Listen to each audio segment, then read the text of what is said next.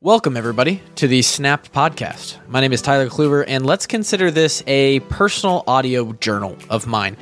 A lot of rambling, a lot of random stuff, anything relevant in my personal life that has to do with health, fitness, diet, business, being an entrepreneur, and simply trying to unlock the avenues of personal growth that help me find the most happy, fulfilling, and free life that I can live.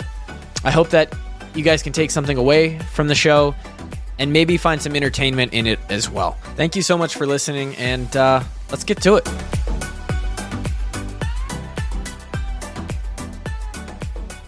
All right, jumping into it, Snap Podcast. I am feeling better, boys and girls. I'm not sure, I can't even remember how much I talked about it last week. I think we jumped right into the three carbs. We've done three proteins, three carbs. We're about to do three fats to round out this series. But until we, uh, until before we get there, I just wanted to tell you how fucking good I'm feeling today. I, again, don't remember how much I mentioned, but not last Wednesday, but uh, would have been four days before that on Friday afternoon.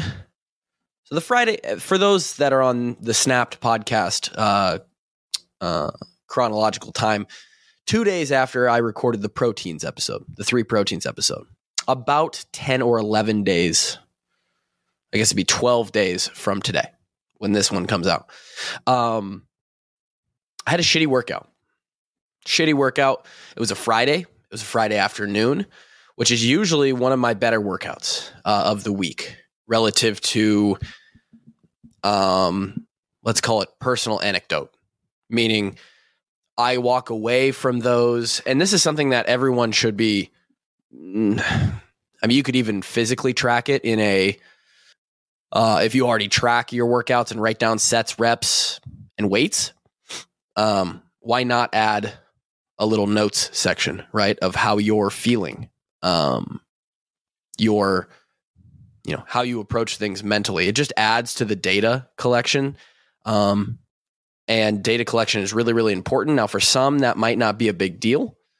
Um, if you're just working out to get healthy, be a normal human, just have normal functional health. Um, for anybody that's like really reaching for any kind of goal, uh, you could still be like that normal human looking for general health, but still have like, oh, you know, for the next three months, I'm going to focus on my bench press. Every day you bench, write down how you're feeling, how your sleep was the night before, anything that you can think of that may play into that.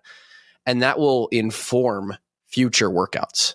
Um, it can also, in my experience, and maybe we do, we probably do do a whole episode about um, journaling. Uh, but in my experience, it is best. Here comes the yawn. Oh, yeah. It is best for how you deal with things mentally. So, you know, you get through a week, you feel like you had a really bad week, but you look back over your notes that day by day don't really add up in your head as you've got other stressors in life. You're thinking about a whole bunch of other things work, life, family. But then, as an aggregate of six or seven days, or maybe two weeks worth of notes, you look back and you're like, well, damn, I was feeling pretty good on all these days. Like I was, I was doing everything that I was supposed to be doing. Um, or maybe some days it's uh, it's a wake up call. You feel like you've been putting in the work, and you look back, and for the last two weeks, the uh, the journals, the numbers, they don't say, uh, they don't line up with as good as you thought you were doing and maybe you need to try harder. Either way, um, I have been feeling like shit. I don't know if I got COVID. If I did, it was a very, very mild, short um, case of it. It started with a bad workout and low energy. I did a uh, a Metcon, a CrossFit piece that someone at my level of fitness should probably complete in oh, nah, oof, eight or nine minutes. And it took me 50% longer than, than that. It was like a 12 to 13 minute workout. For a lot of you out there, you may think, oh, that's not that bad. It's supposed to take nine minutes. It only took you like 12. That's only three extra minutes. That's like, that's 33% longer than it should have been. Like, that is a huge chunk when every second counts um, in the performance sector that I'm in. Yellow number two. Let's go. Said I was feeling good. Lied. Evidently, I'm tired as shit. No, I actually feel really good. Anyway, so I've been sick. That night, I ended up getting real sore throat, couldn't sleep, cough, headache. Realized, oh, I was getting sick. That's why my Friday workout was trash. Um, basically, since then, went through the entirety of last week. You know, Saturday Saturday was not a great training day, and then that was the end of the week. Sunday, tried to sleep it off. Went through all last week basically at half capacity, just doing what I could, a lot of lifting, not a lot of cardio because my lungs were not working. And then uh, even through the beginning of this week, like Monday, still wasn't feeling it. Yesterday, I decided, screw it. I'm going to do a morning zone two session, and then I'm not even going to do an afternoon session. Wednesday today, the 26th, we're feeling good. We're feeling good.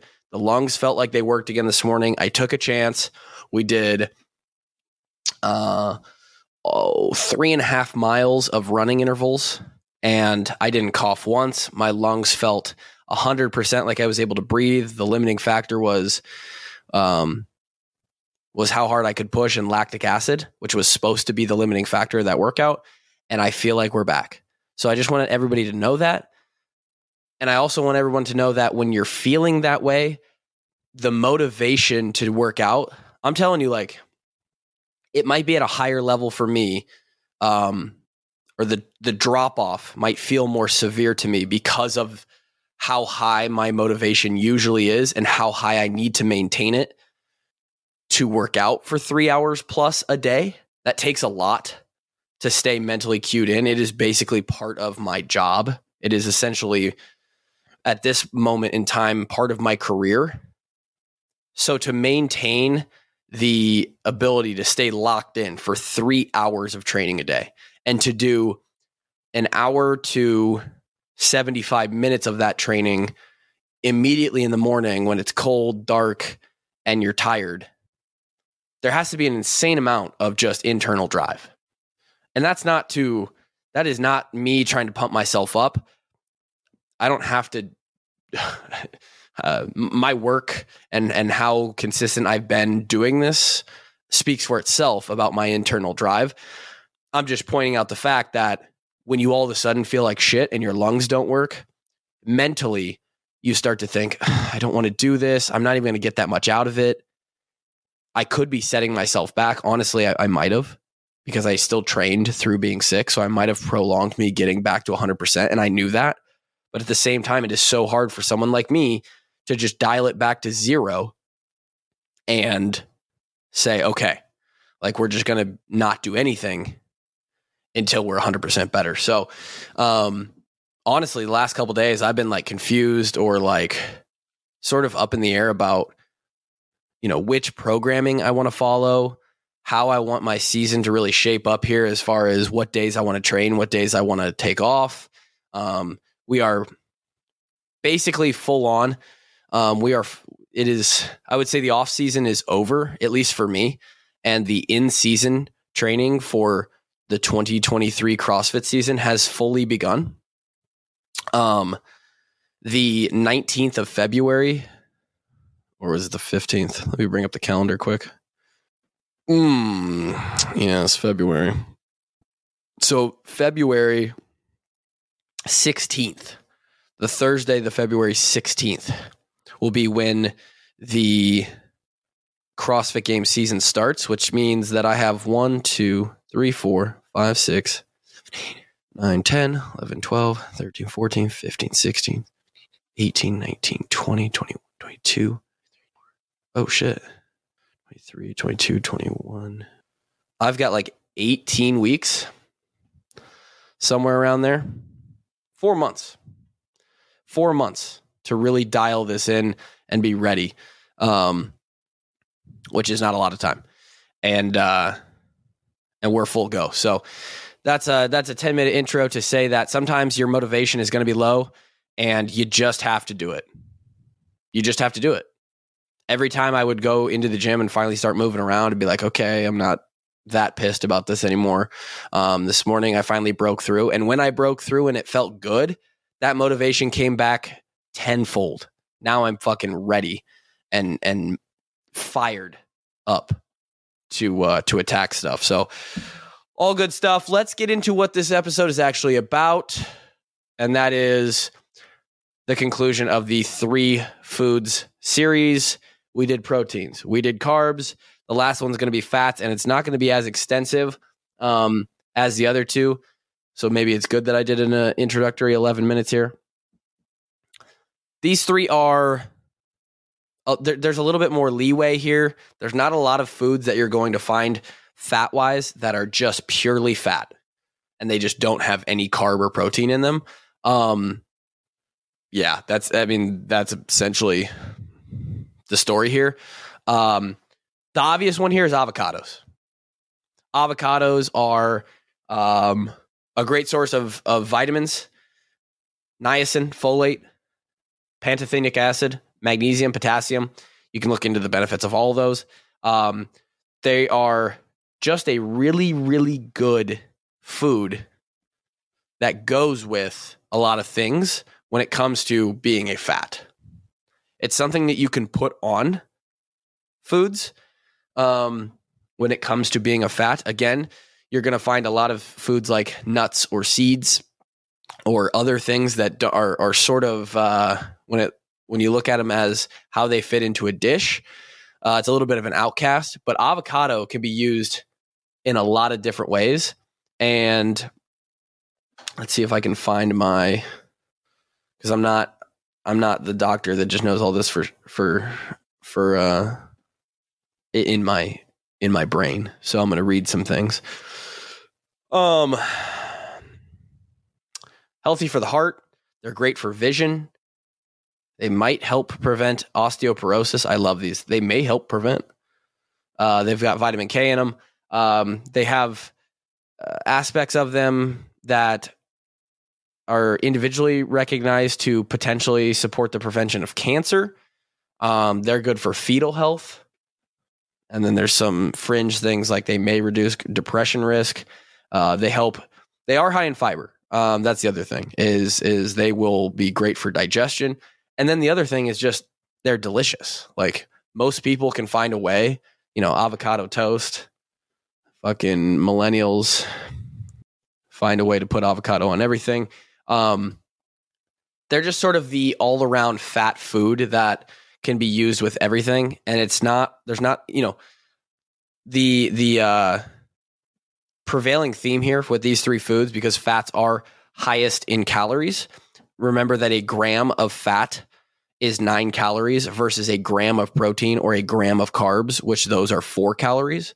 So we're dealing with double the calories here over, which means that weight wise, volume wise, they are going to be much more calorically dense. So we have to be a little bit careful about how much we use. Um, and that example will be extremely highlighted in the second of my foods avocado. There's not a whole lot much more to say some people don't like them, and I understand that they're a little weird for some people. But if you like them, incredible food. Um, it's not like you're going to find a bunch of people who are eating like 12 avocados a day. So it's going to be hard to get too much, and uh, just a great way to add healthy fat to your uh, your meals. Number two, and this is the one where the example comes into play, is peanut butter, and this is probably the most controversial of the nine foods I'm going to give you. Um, this is a personal choice and one that I would uh, err on the side of the athlete here. Um, what do I mean by that? Peanut butter, first off, is any nut butter, almond butter, cashew butter, whatever it may be, regular butter, which is number three, by the way, on this list. So we'll get there in a second. Um, but the nut butter specifically, they are delicious, right? They could be for all intents and purposes, just eaten by themselves out of the jar. And I'm sure as many of you have, I have multiple times just said, fuck it, give me a spoon. I'm going after this jar of peanut butter. give me three or four spoonfuls. The problem with that is you can start and get up to some extreme calorie counts very, very quickly with peanut butter. You would be surprised if you made yourself a peanut butter and jelly sandwich, right? Or just a peanut butter sandwich. And you were asked to use one serving of peanut butter, how small of an amount that actually is, how small of, a, of an amount one serving actually is. Most of us are probably closer to two servings. Okay. So, little experiment at home for the next time you uh, eat peanut butter. But the reason I think that peanut butter is a good one is because it's probably second behind avocado in I mean honestly peanut butter might be more diverse than avocado when it comes to putting it on or in things. Um, it's obviously very very good, right? And I think that is not something to overlook here. The reason we want to put some of these foods into our diet doesn't have to be 100% health based, right? Some of the reason, if we can balance it with health factors, is that they are delicious. Peanut butter falls into that category. You can put peanut butter on. Uh, a lot of people will dip fruit, right? You can do peanut butter bananas, peanut butter and apples, um, on your toast, in your oatmeal, a peanut butter and jelly sandwich, which is how I usually consume it, in your protein shakes. There's a lot of ways that you can insert peanut butter into your meals and it makes the meal really freaking good. Like it just tastes really good. Um, there's a reason it's high in calories. So we have to be careful. This is a good recommendation, a good fat, similar to avocado, similar to butter, which is my number three.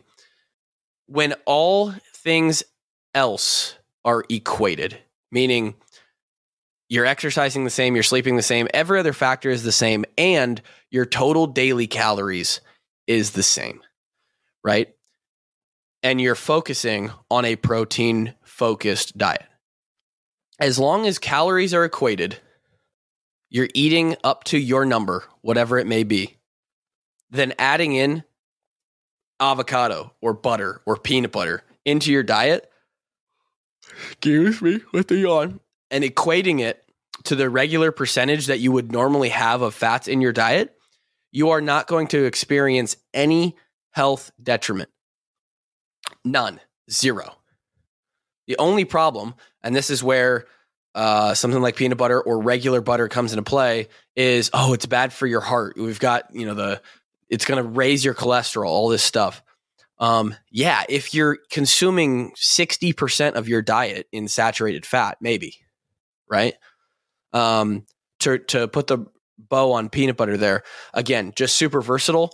Um, something that mixes well with a lot of things that work with athletes, snacks, sandwiches, fruit and peanut butter. Again, um, stuff that you can get down quickly, gives you a decent amount of calories to work on, and um, and taste good, right? And so for your average person, do I suggest a bunch of peanut butter and jelly sandwiches all the time? No. But for somebody like me or many of you who are listening to this podcast who work out on a regular basis, feeding peanut butter into the diet somewhere for energy, for calories around your workout could be super beneficial. All right, cool. Finally, butter, not margarine. Okay, not margarine. I can't believe it's not butter. What a fucking I always was confused by that as a kid. I was so because I'm such a dumbass. I was so confused about I can't believe it's not butter as a kid because as a family or as anybody, it's sitting in the fridge and my mom or dad needs something to cook with and they say grab the butter because that's what we call it. We didn't call it margarine, right? Which is what it was.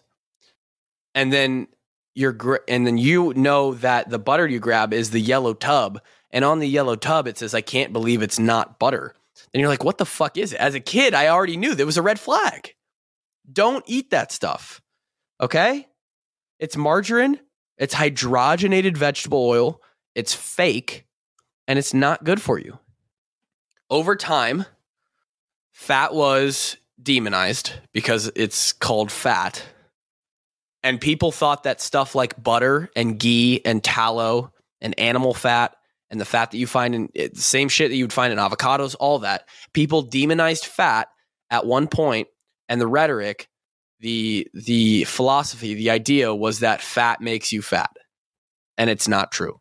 There's zero evidence to it. Fat can make you fat. Carbs can make you fat. Proteins can make you fat.